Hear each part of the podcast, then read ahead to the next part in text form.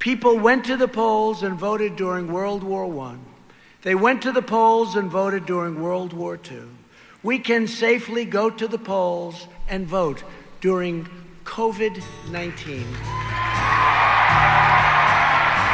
World Wars One and Two weren't contagious, you jackass.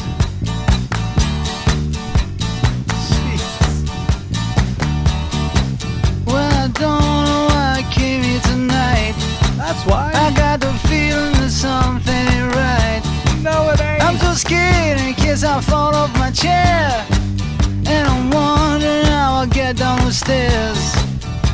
Clowns to the left of me, jokers to the right. Here I am, stuck in the middle with you. Yep.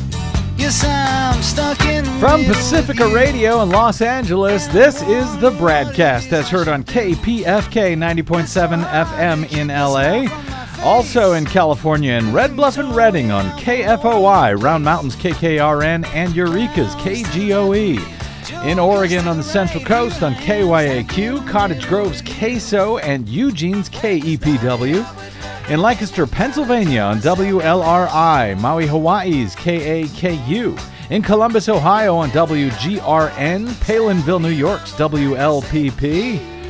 In Grand Rapids on WPRR, in New Orleans on WHIV, Gallup, New Mexico's KNIZ, Concord, New Hampshire's WNHN, Fayetteville, Arkansas's KPSQ, in Seattle on KODX, Janesville, Wisconsin's WADR, and Minneapolis, St. Paul's AM 950 KTNF. We also stream coast to coast and around the globe every day on the internets.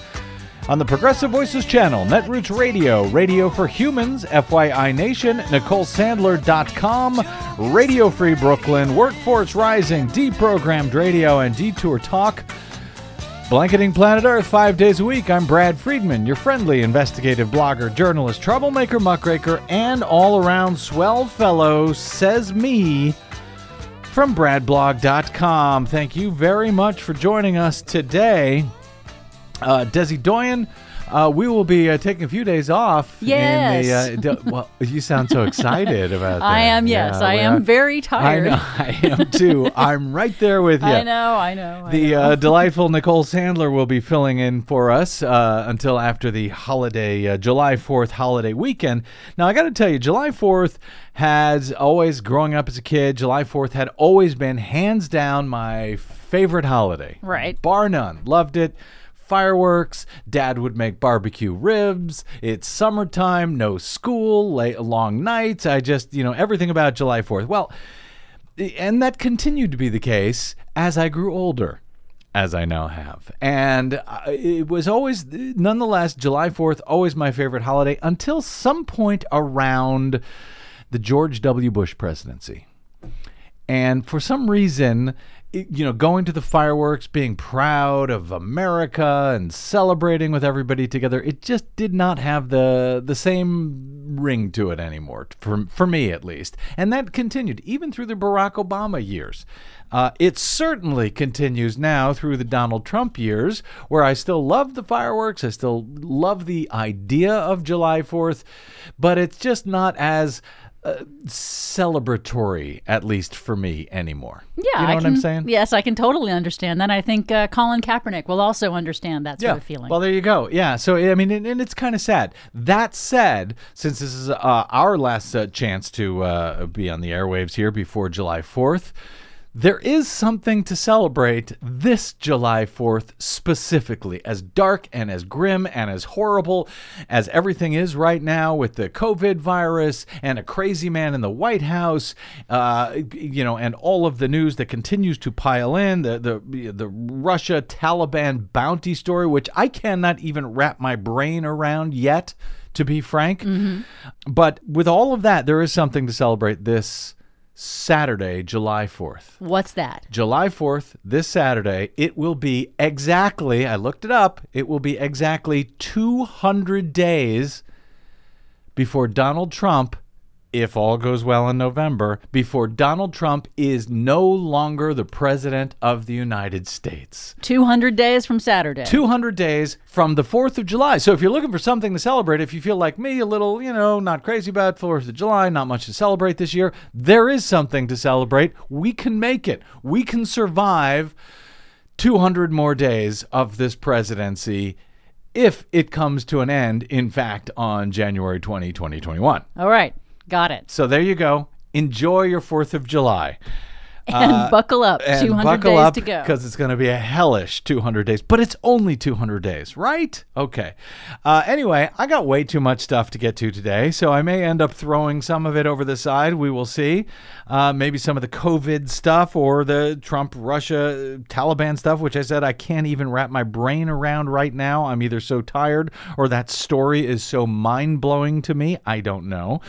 So let's just start here and we'll find out where we end up. Things seem to be going very well for Republicans of late.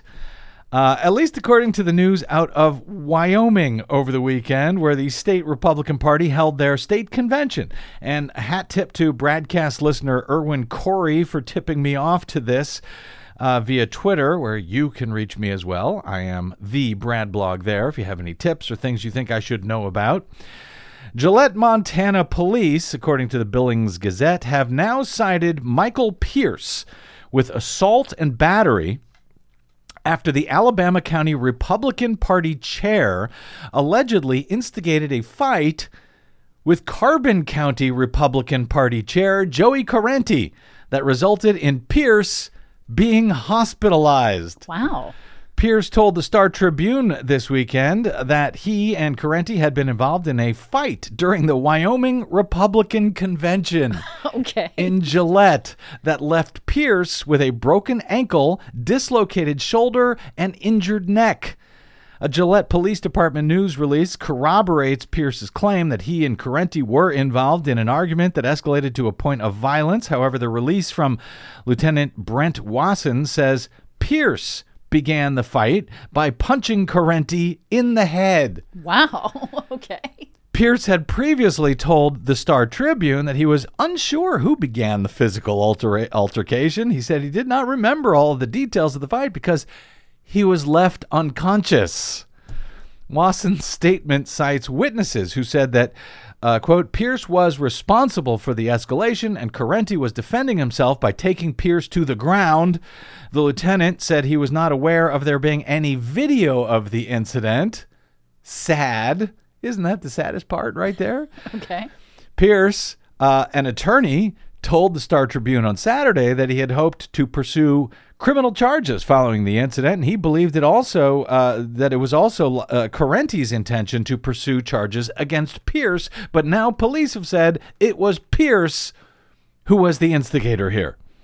According to the police news uh, release, Correnti held Pierce down until someone else stepped in. Correnti said Pierce was intoxicated. Pierce admitted to drinking, while Pierce uh, had uh, admitted to consuming two, quote, tall gin and tonics throughout the day. He's denied that he was intoxicated during the incident. Gillette police say Pierce damaged Correnti's eyeglass and eyeglasses and hearing aid. So I guess these were two old Republicans punching each other out, and the incident became physical after the two chair moved outside the venue, police said. Pierce and Correnti had previously been friends, stemming back to Correnti's days as a member of the Albany County Republican Party.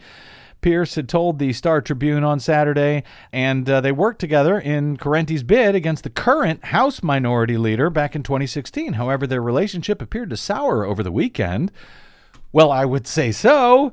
When Correnti approached Pierce because he said he fraternized with Correnti's political rivals at the convention, which I guess amongst Republicans you are not supposed to be doing, not fraternizing with opponents with whom you are supposed to be bitter enemies, apparently, because that is politics in the post Karl Rove age. You can't just disagree with someone politically. You must destroy them. Destroy and despise them, yes. He had accused me in a very aggressive way during the day, Pierce said. He said that I'm siding with the other side, the other side that he holds a grudge against, which was not the case at all, said Pierce. Following the publication on Sunday of the uh, Star Tribune story about the fight, for which Correnti did not comment, uh, but Pierce claimed that Correnti had started it, a number of officials in the Wyoming Republican Party, including Sheridan Rep Mark Jennings, who says he witnessed it, uh, the altercation, uh, contradicted Pierce's account of the events on social media. Jennings said in a written statement that Pierce was heavily intoxicated and belligerent before punching Correnti without provocation, saying Pierce was screaming profanities at Correnti before hitting his left jaw.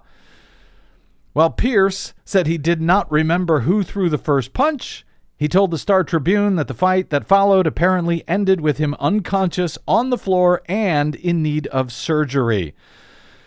He said, uh, If I'm culpable of anything, I accept that. But I don't believe that Joe is an angel here. He has issues that need to be called out that we cannot accept as a party that prides itself on working things out. in now, there's more. In August, uh, Pierce was suspended from practicing law for one year after misleading a client. But he's right. Correnti is no angel either, apparently. According to several attendees at the convention interviewed by the Star Tribune, Correnti, who is known for attending GOP meetings with some form of staff like object and a firearm holstered on his hip, had consistently exhibited aggressive behavior toward fellow party members throughout the weekend, yelling in people's faces and allegedly brandishing what appeared to be an axe handle at attendees. Party members from several counties said they believe Correnti was trying to physically intimidate some of the attendees. There was already trouble, however, among R- Wyoming Republicans even before this weekend. Things did not go well before the 2018 elections either, apparently. In 2018, Charles Curley, a former secretary of the Wyoming GOP, agreed to a plea deal after being accused of assaulting then executive director Christy Wallen at a fundraising dinner earlier that winter. Natrona County Republican Party Chair Joe McGinley said conditions were primed for a similar altercation at this year's event. Numerous sources told the Star Tribune that there were a number of heated moments between members of the party's right flank and more moderate attendees at the convention.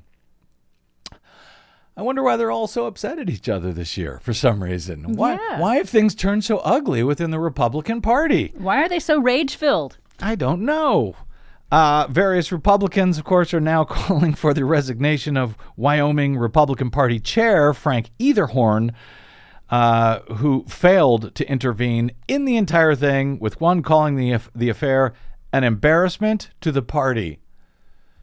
No, not at all. Not at all. It's just good old party politics. You guys keep up the good work, Wyoming Republican Party. So that's a taste of how things are going on the Republican Party side around the country. How about the centrist and progressive wings of the Democratic Party? Well, the good news is at least they are not punching each other out yet. So there is that. Uh, it has been a full week since Kentucky held its primary elections amid the coronavirus, uh, amid protests against police violence and racial injustice, and a hard fought campaign for the task of being the Democratic U.S. Senate nominee to take on Republican Senator Mitch McConnell and uh, yeah, underminer of democracy, Mitch McConnell, this November. While there were 10 candidates in this crowded race uh, to win the U.S. Senate nominee nomination in Kentucky, the main contenders were former pilot, fighter pilot Amy McGrath. She was selected last year by Chuck Schumer and his Democratic Senate Campaign Committee as the establishment's choice and the one that brought tons of cash to her campaign war chest in those months. Uh, there was so she was in it, and there was also two progressives Farmer, teacher, and retired Marine Corps Lieutenant Colonel Mike Broihier, who we interviewed on this program back in May, and Charles Booker, the state's youngest black lawmaker from Louisville, who saw a huge surge of support in the closing weeks of this campaign as he joined in the uh, street protests following the police killing of George Floyd in Minneapolis and the police killing of Breonna Taylor specifically, uh, that received much less attention in mid March. That killing was in uh, was in Louisville. Well, the results from last Tuesday's primary were very slow in coming in because the state's two largest counties, uh, Jefferson County, which is Louisville, the state's largest and most diverse city, and Fayette County, that's Lexington. Uh, both counties held off on releasing any of the results until they had the chance to tally most of the enormous number of hand marked paper mail in ballots that were used in record numbers by Kentucky voters in this election uh, to avoid the dangers of crowded, crowded uh, polling places amid the uh, COVID 19 pandemic. So the race, which months ago appeared to be a cakewalk for uh, Amy McGrath, came down to a very tight battle between McGrath and Booker. And today, after the release of numbers out of Louisville and Lexington, AP has now made its call in the race. Though I should emphasize that the public has not been able to scrutinize the tallies of these ballots that were counted in the week following the election, as uh, absentee ballots continue to come in uh, even after Election Day and they had to be verified and added to the count, etc. That's one of the reasons I'm not a fan of mail in voting because it is very hard for the public to oversee the tally. Though I fully appreciate that mail in voting right now is an absolute necessity given the coronavirus right now. So we're we're making the best of things as we can here. Like everything else these days. Anyway, according to the New York Times, Amy McGrath, a former Marine fighter pilot who built a formidable campaign war chest, emerged Tuesday as the Democratic nominee to take on Senator Mitch McConnell of Kentucky, fending off a challenge from the left that highlighted the party's ideological divisions.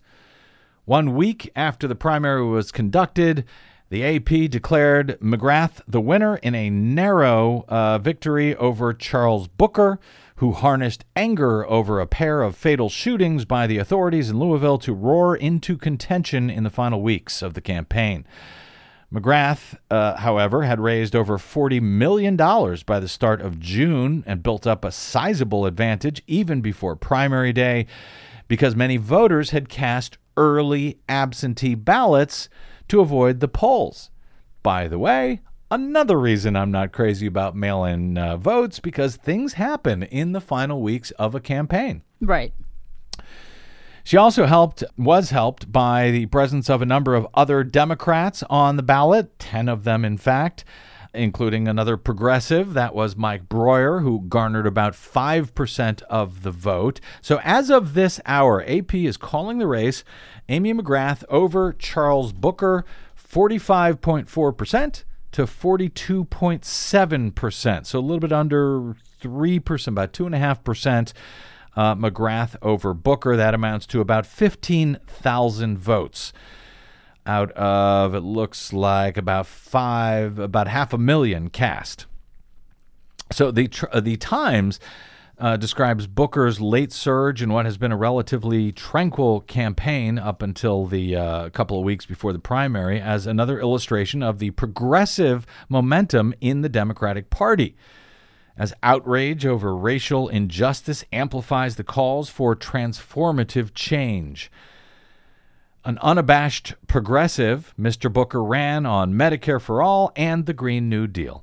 Unabashed why should he be abashed? New York Times. Excellent point. I mean, they make it seem like you know progressivism is something that one needs to apologize for or something.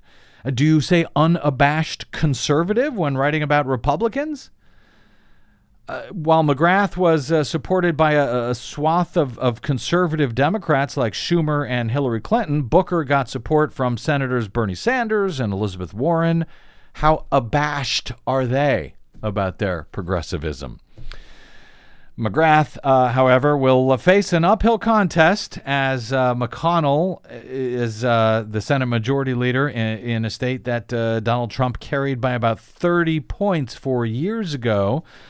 Booker also would have found uh, a race against McConnell to be difficult, though, as Down with Tyranny's unabashed progressive Howie Klein noted on uh, on this show the day after last week's primary, Booker was actually polling better in Kentucky against McConnell than McGrath was in the days leading up to the election. As Newsweek noted at the time, a new Civiqs poll showed McConnell easily beating all of his challengers in potential general election races this fall. In a head to head matchup with McGrath, McConnell was ahead by 20 points just before the primary, uh, 53 to 33.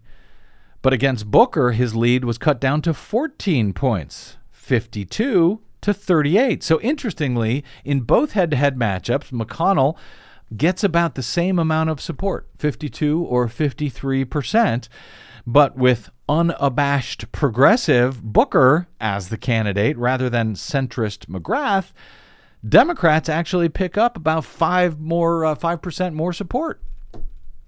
Huh. Just something to keep in mind. Uh, a large majority, though not all, of the polling conducted in the Kentucky Senate race has shown McConnell ahead, though it's usually been McGrath who has been neck and neck with the top Republican. There was one poll conducted by RMG Group in early June where McGrath was actually ahead of Mitch McConnell for the first time. The poll showed 41% of voters backed McGrath, while just 40% supported McConnell. A week later, another survey showed McConnell back then in the lead. So polling sort of seems to be all over the place in Kentucky, which means uh, Democrats there should just simply work like hell and assume that a miracle is possible in defeating the otherwise wildly unpopular Mitch McConnell this year. Yes, it can be done. Well, we know two things about this. Number one, you can't win if you don't try. So, yeah, try like hell because that's the only option here, really. And, you know, of course, McConnell is going to have a massive campaign war chest, and McC- McGrath will need all the help that she can get on the ad campaign mm-hmm. side of things. But the point here, I think, is really important. McConnell is beatable. In theory, we'll see. Uh, the Times notes that in uh, choosing McGrath, uh, Kentucky Democrats are hewing to a careful course, putting forth a well funded political moderate with military credentials in a red state. Whether that excites Kentucky's large African American contingent remains to be seen, or the unabashed progressives in the state it was a, a white, uh, you know, it has that uh, strategy has not worked in the past, as uh, Howie Klein noted a week or so ago. Uh, but it was a white, moderate Democrat who did successfully unseat the state's wingnut Tea Party governor back in 2018. So we will see. On the other hand, that wingnut Tea Party governor was, uh, well, he was wildly unpopular. But you know what? Mitch McConnell ain't so popular either, even in his home state. Booker had argued that such an approach at defeating McConnell, uh, you know, with a white centrist uh, Democrat, that that had been tried before and that it was doomed. Uh, I will hope that Booker is wrong and that he, as uh, Mike Broihier told me uh, he was, uh, that, that, that they will all be more than willing to campaign like crazy for the eventual whoever was the eventual nominee against McConnell, which now appears to be McGrath. She will have ample cash for her race against McConnell, the Times reports. McConnell is seeking a seventh term, but the Times argues that uh, her prospects depend in part on how close a race former Vice President Joe Biden can run in Kentucky against Trump. If Biden can substantially cut into the margin against Trump, the one that he enjoyed there in 2016, what did I say, 30 points or so? Well, then that will offer McGrath a better chance to win. So, by way of reminding all of you that no matter where you live, no matter how red or how blue that you think your state is, how certain you think it, it may be to go one way or another in the presidential race this year, the Senate matters also, as does the House. And especially in a census and then a redistricting year now. Uh, which is going to affect the entire country for the next decade, state legislative races matter as well uh, as do local races, where decisions like housing and policing and schooling are made at the local level. So you'd have to be especially selfish or lazy, or I don't know, maybe stupid or completely out to lunch to decide that it does not matter if you vote this year because, oh, you live in a state which always goes one way or another. It does matter if you vote this year, it does matter everywhere. Ernie Canning, our, our legal analyst at bradblog.com, who wrote a, a must read article yesterday there about the other uh, Department of Justice whistleblower who testified in the House last week. Uh, that we didn't have time to cover. Uh, he testified uh, about still more corruption in the DOJ by Bill Barr, who, after Trump had gotten mad about the four automakers uh, who agreed to work with California on their emission standards, ignoring Trump's attempt to, to lower those uh, emission standards. Which, by the way, would help kill thousands more people a year, something that Donald Trump uh, really does seem to excel at after Trump had tweeted how outraged he was about the automakers ignoring him, the DOJ, what do you know, they began a baseless antitrust investigation into the matter which was eventually dropped because it was basically just meant as harassment. It was ridiculous. Des, I know you mentioned it. You covered it on one of our Green News reports Yeah. recently. We got another one coming up today, by the way. Yes, we do. If we get to it.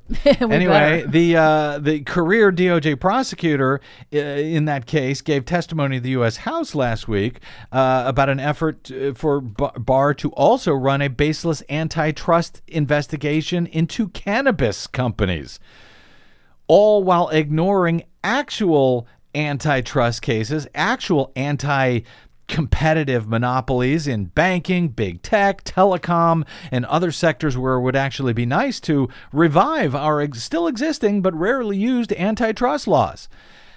And I think, by the way, people have said, oh, it turns out Bill Barr must really hate marijuana. I don't know about that. What happened was when he ran those, uh, as, as uh, Canning reports, when he ran those phony investigations, they had to take people from all other areas of the DOJ, pull them away from things like investigating big tech and Keeping so- them busy banks. on on Yeah. uh, wild goose chases Yeah. that go nowhere. Anyway, that was a sidebar. Now we're back to the actual bar, which is not closed in this state. Uh, anyway, Ernie uh, had dropped me an email with a with a quote from an article that he'd caught while reading about the reported Kentucky results. Now, I noted that, uh, well, he said, I noted an interesting uh, sentence in this update on the Kentucky Democratic Senate primary results. The Fayette County Clerk, again, that's Lexington, Kentucky, says 92,000 absentee ballots were requested, 83,000 were returned. Now, that's actually a pretty good return rate, it seems to me. But the clerk added that none of those absentee ballots were rejected due to incorrect signatures, which is good. Yeah, that's something that a lot of people aren't aware of. But- that's a way that your ballot can be rejected if the signature doesn't match. If it doesn't match, and uh, you know you got non-professionals deciding what matches and what doesn't, many states do not contact voters uh, to come in and cure the ballot if there's a question about the signature. Uh, so anyway, that's good. None were uh, rejected for incorrect signatures. However, some were rejected due to a lack of signature, according to the county clerk. So Ernie tells me that it might be uh, periodically useful to remind BradCast listeners to sign their vote by mail ballots. Consider it done, Ernie, along with our periodic reminder to check your registration online to make sure that you are still registered and uh, registered at the correct address, since so much voting will be done this November via mail and you can't receive an absentee ballot or an absentee ballot application even if you don't have your correct address listed in your uh, voter registration form. So don't wait until it's too late, since we're just months now away from the election. Did I mention it's only 200 days uh, from July 4 until? Till Inauguration Day, January 20, if there is to be an Inauguration Day. But the well, there will be one either way, won't there? Presumably. Okay, don't scare me. I have enough problems. I'm already on edge. So, uh, but the, the election is much sooner than 200 days. That's Yes, only, I didn't figure that out. 120 100. something. I forget where we Not are that now. you're counting, no, but yeah. of course not. Why would I count? Um, so, uh, and a lot of these uh, states, by the way, have early deadlines for registering, for changing your registration, for requesting absentee ballots. So don't wait. Do it now, once again, over the weekend as you're celebrating being only 200 days away from Donald Trump possibly being gone forever. Uh, in related news from the party who really, really hopes you do not vote at all this year, uh, and who who are finding you know new hoops for you to jump through in order to uh, try to vote all over the country during a pandemic, especially in must-win states for Donald Trump like Pennsylvania. Where Trump is said to have won uh, for the first time in decades in in uh, Pennsylvania in 2016 by about 40,000 votes, only 40,000 votes out of more than six million or so cast. News out of there Donald Trump's reelection campaign, the National Republican Party, and four Pennsylvania members of Congress sued on Monday to force changes to how the state collects and counts mail in ballots under revamped rules. The federal lawsuit filed in Pittsburgh claims that as voters jumped to uh, make use of the greatly broadened eligibility for mail in ballots during the June 2 primary, practices and procedures by election officials ran afoul of state law and the state and federal constitutions. It claims the defendants, which are the 67 county election boards and the Secretary of State, quote, have inexplicab- inexplicably chosen a path that jeopardizes election security and will lead and has already led to the disenfranchisement of voters, questions about the accuracy of results, and ultimate, ultimately chaos ahead of the November 3 general election. And you know how much the Donald Trump campaign and the Republican Party despise chaos. The head of the Pennsylvania Democratic Party called the lawsuit an effort to suppress votes as a campaign tactic, noting Democrats far outpaced Republicans in getting their voters to apply for mail in ballots ahead of the primary. Statewide, uh, vote by mail was a bipartisan proposal passed by Republican majorities in Harrisburg, said, said Sinceré Harris, the state Democrats, state Democrats executive director. Yes, Republican majorities at the state level had voted to expand vote by mail. And now the National Republican Party and Donald Trump are suing. They're suing to stop, the stop law it. that they passed. A Pennsylvania law passed last year expanded mail in ballot options to let anyone who wanted to vote by mail do so, even if they did not have a reason that they could not vote in person. Pennsylvania had been one of the few remaining states. That, where you had to come up with an excuse. Anybody had to come up with an excuse. If you said you were sick, you had to prove it with a doctor's note or whatever. So they did away with that. So now anyone can vote by mail. And in exchange for the expanded mail in voting, uh, in that bill last year. Uh, part of that deal was that uh, Democrats agreed to end straight ticket party, uh, uh, straight party ticket voting. In exchange, okay, sounds fine to me. I'm not a fan of straight party ticket voting anyway. The lawsuit now argues that the new procedures were accompanied by some changes that were not legal, including in about 20 counties where the plaintiffs say voters could drop off completed ballots at collection sites without sending them through the mail or handing them directly to county election officials. It alleges that by letting the suit alleges that by letting voters submit their mail ballot at locations other than at their county board of elections or sending it through the mail that election officers ran afoul of state law and that the use of drop boxes in Pennsylvania's primary amounted to a violation of the U.S. Constitution. Not just state law, but it's actually unconstitutional to have drop box uh, drop boxes around the state. Don't anybody tell Washington or Oregon that both use drop boxes.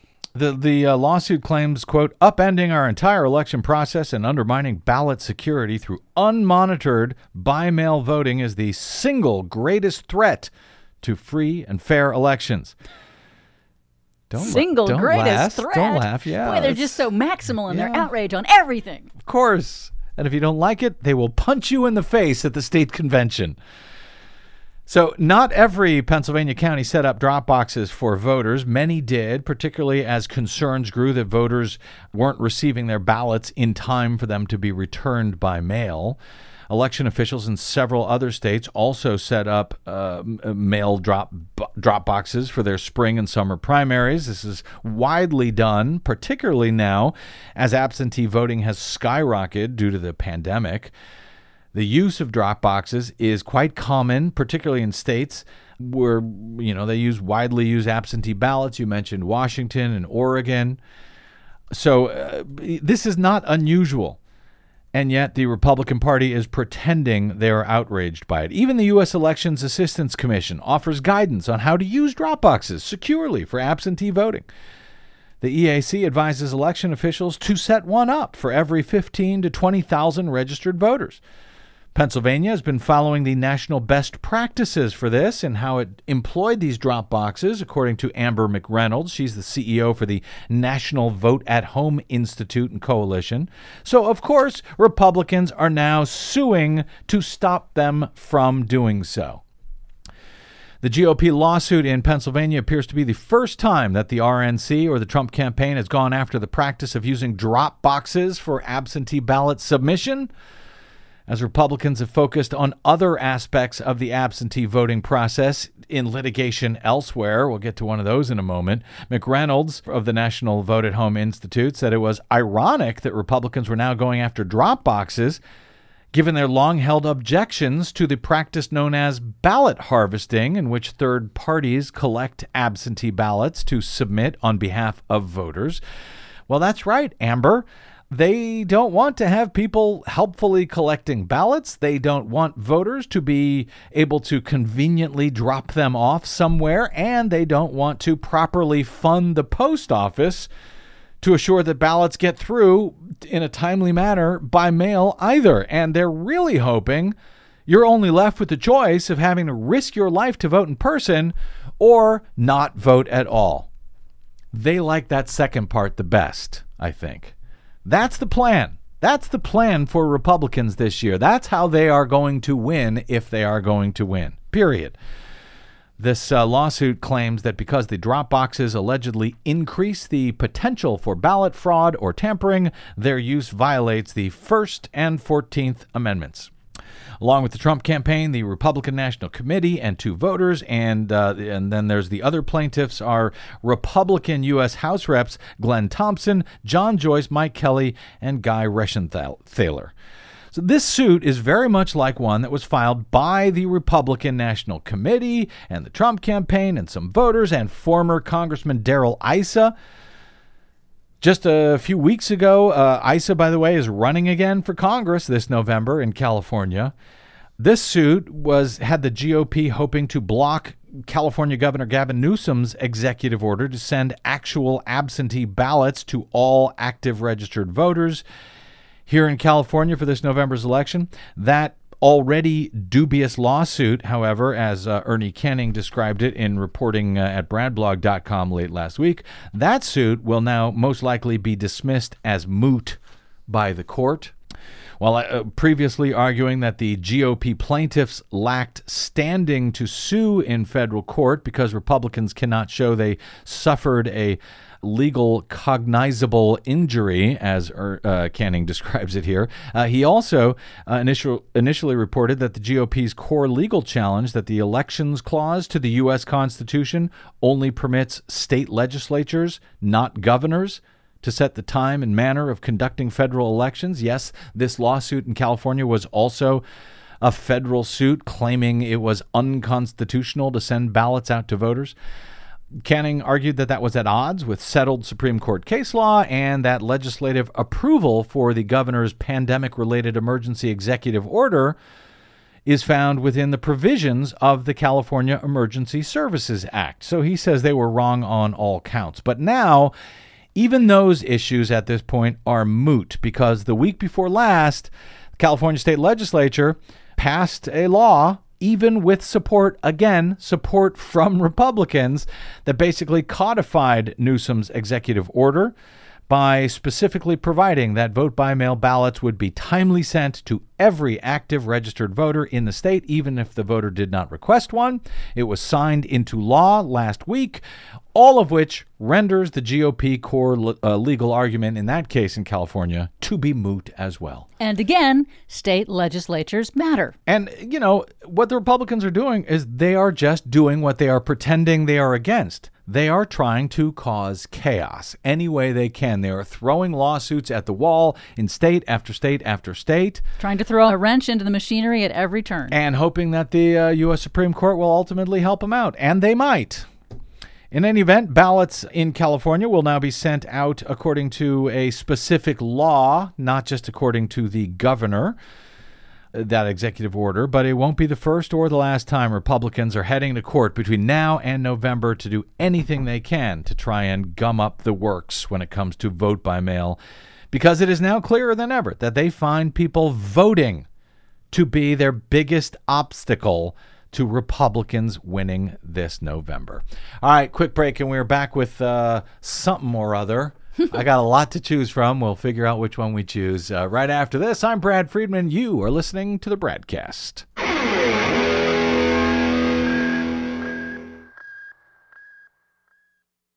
The BradCast and the Green News Report are 100% independent, 100% listener supported. But we can't do it alone. We need you. Please help us bring real facts to listeners at independent stations around the nation. Please drop by bradblog.com slash donate. That's bradblog.com slash donate.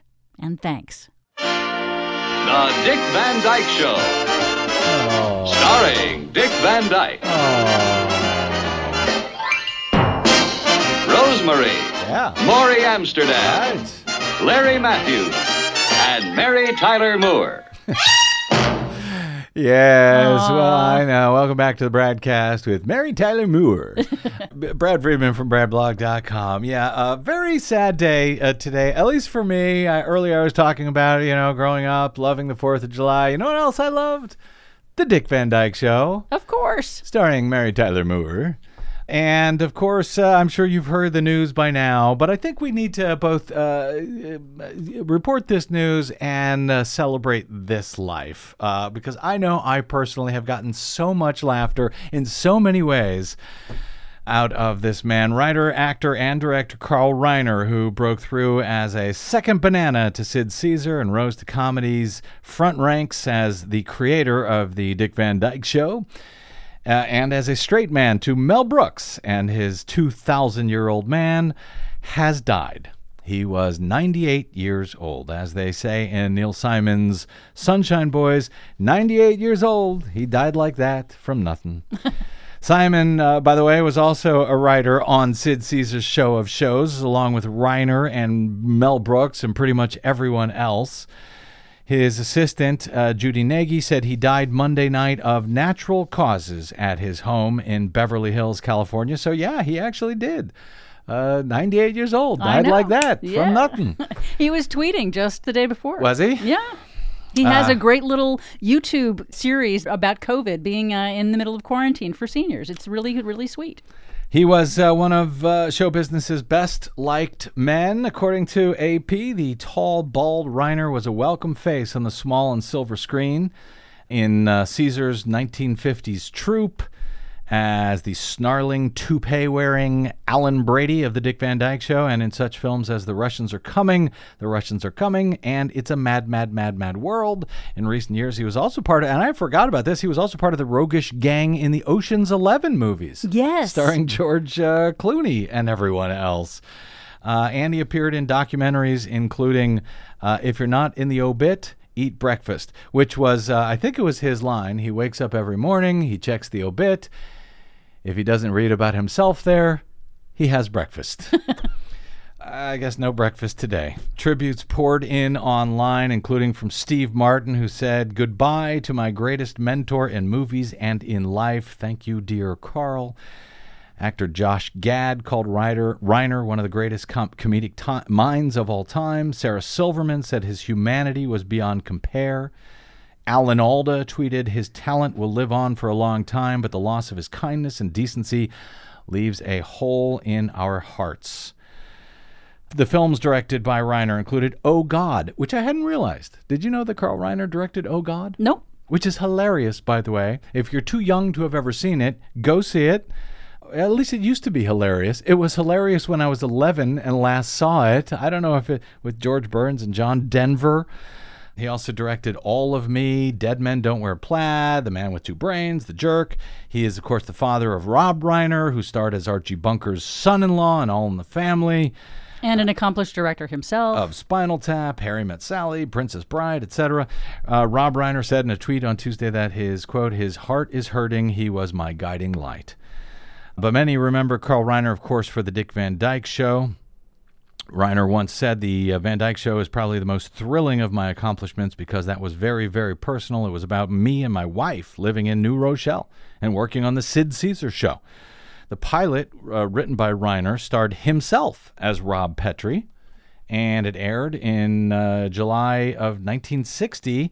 But then the show was reworked because CBS executives uh, worried that Reiner would make the lead character seem too Jewish. Too Jewy.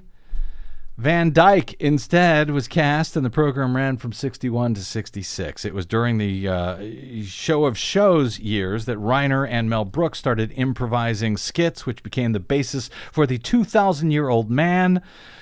Reiner was the interviewer, Brooks the old man and the witness to history. Here's a short American Film Institute clip in which Reiner and Brooks talk about the Genesis. See what I did there? Mm-hmm. For the 2,000 year old man bit, which uh, had no fears about being too Jewy. Sid Caesar was there. Mel, this guy, Mel Brooks, was standing up. I didn't know who he was. I just came in to say hello to people, and he's a Jewish pirate. And he's complaining bitterly. He says, You know how hard it is to set sail today? I can't sail anymore. The cloth, the, the sailcloth is $14 Ayad, I can't afford to pillage and rape, and this is no good. And the 2,000 year old man was born the day after I saw Mel do that in the office. So he came over to me with a wire recorder and set it down, and he said, Ladies and gentlemen, here is a man who was actually at the scene of the crucifixion 2,000 years ago. Isn't that true, sir? And first words out of Mel was, Oh boy. Yeah, oh boy, it was terrible. So you knew Jesus? He says, Yeah, he came in the store. He had twelve guys with him. They all wore sandals. They never bought anything out of candy store. They always asked for water. I gave them water. Nice boys. Did you know Joan of Arc? I went with her. I knew her. I went. I knew her intimately. So from 1950 to 1960, parties, every party we ever went to, people say, "Get up, fellas, get up," and we did it.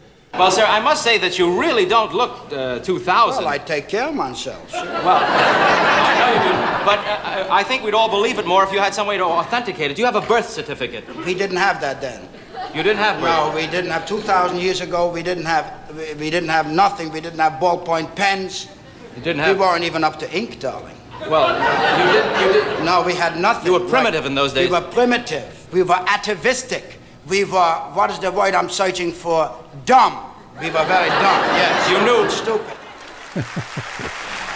That was, uh, of course, uh, Carl Reiner, uh, who we lost today at the age of 98 with uh, Mel Brooks. They won a uh, Grammy in 1998 for their 2,000 year old man in the year 2000 recording. And uh, Reiner won multiple Emmys for his TV work. In 2000, he received the Kennedy Center Mark Twain Prize for Humor. And when the sound system failed at the start of the ceremonies, Reiner called out from the balcony, Does anybody have four AA batteries?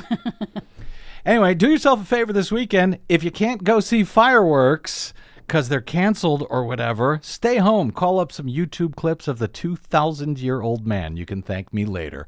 Quick break, and we're back with Desi Doyen and the Green News Report right after this. I'm Brad Friedman. Don't touch that dial.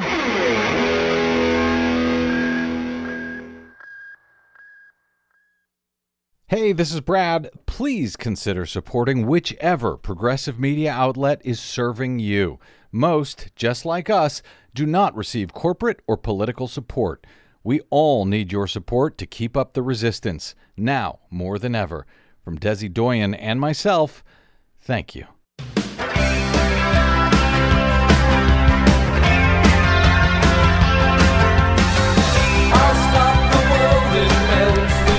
All right, Desi Doyen, uh, since we are going to be off for the next few days, Nicole Sandler will be filling in for us. That means there won't be a Green News Report uh, this uh, coming Thursday, and you had something you wanted to get in that we can't cover. So Right. uh, w- we will do that after our latest Green News Report. America is no longer energy dependent. We are now energy dominant. Dominant U.S. fracking pioneer Chesapeake Energy files for bankruptcy. BP has wiped $17.5 billion off the value of its assets. BP warns investors of a future with less oil. Sorry, endangered species, U.S. Supreme Court won't stop Trump's border wall for you. Plus, Federal flood maps have underestimated the risk to nearly 15 million homes across the U.S. flood risks to U.S. homes are far higher than previously estimated. All of those bad estimates and more straight ahead from BradBlog.com. I'm Brad Friedman. And I'm Desi Doyen. Stand by for six minutes of independent green news, politics, analysis, and snarky comment. I called Saudi Arabia. And believe it or not, I called Mexico. And we got them to do the right thing. And we have our energy back to up almost $40 a barrel, meaning you have an energy business again. Meaning you yutzes are plotting for higher gas prices. Well done. This is your Green News Report.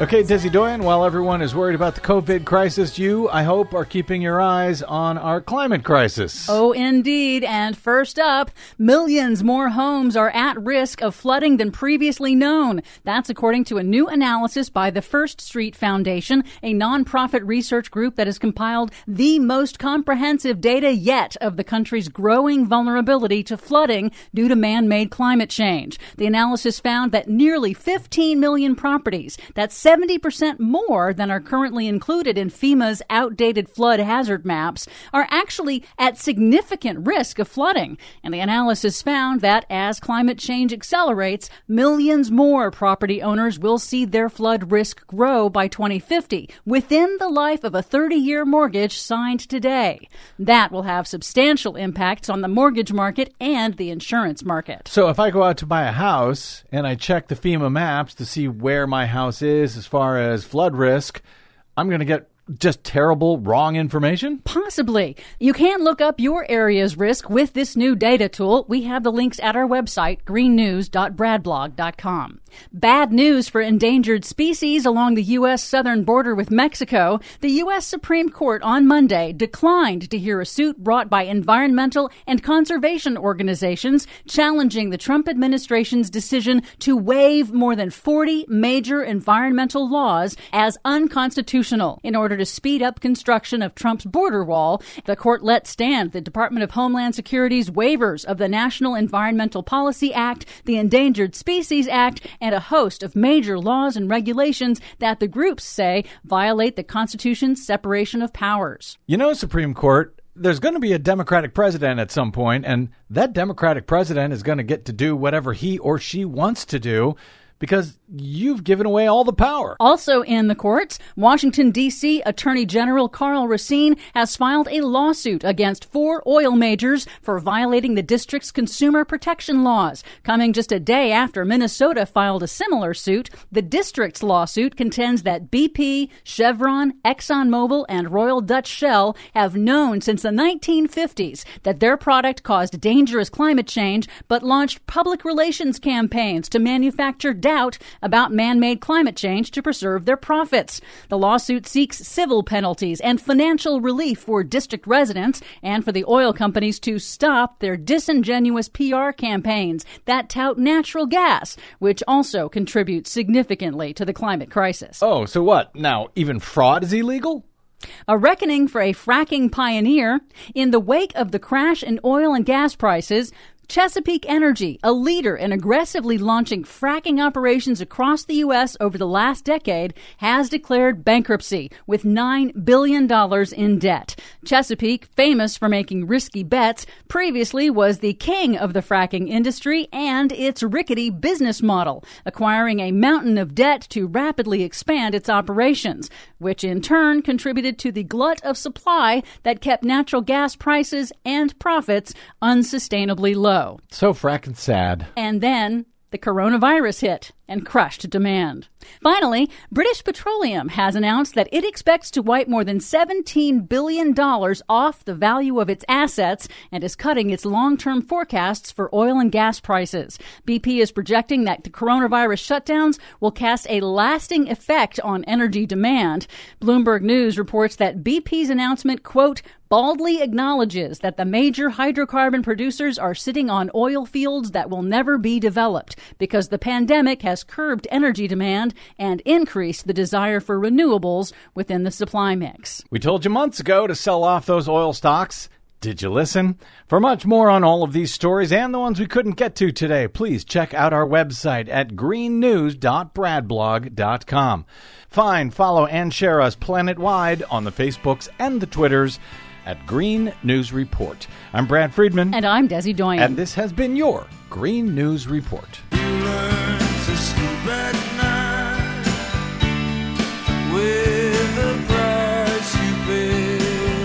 No one ever takes my investment advice. So, Des, uh, you got a, a, story. You're always thinking of the listeners. You were feeling so terrible. We're not going to be able to give this to them on, right. a, on a Thursday GNR. We will not got? be able to cover the fact that the House Democrats uh, today unveiled a massive climate package. It's very ambitious. It kind of lays the groundwork for a net zero economy. That means net zero uh, carbon emissions economy wide by 2050. It uh, focuses on environmental justice and racial justice. It calls for setting a price on carbon dioxide pollution, a carbon tax or other price, um, eliminating pollution from cars by 2035, from power plants by 2040, and achieving net zero greenhouse gas emissions by 2050.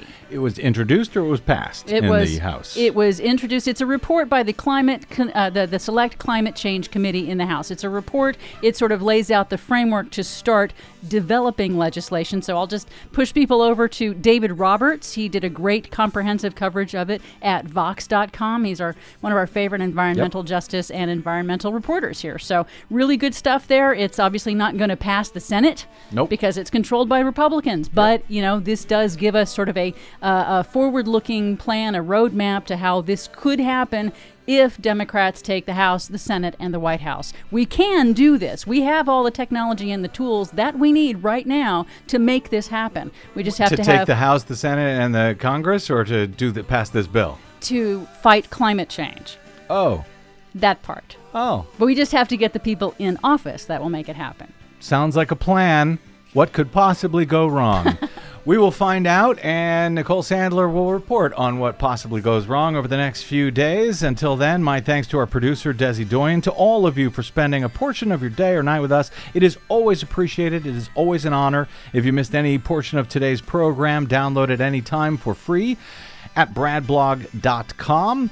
While you're there, please consider stopping by bradblog.com slash donate to help support the BradCast. Uh, we rely only on listeners like you to keep telling the truth over your public airwaves. You can drop me email if you like. I'll try not to read it over uh, the next few days. I am BradCast at bradblog.com. Find, follow, and share me on the Twitters and Facebooks at the Brad Blog. We'll see you there. Until we see you here next time, I'm Brad Friedman. Good luck, world.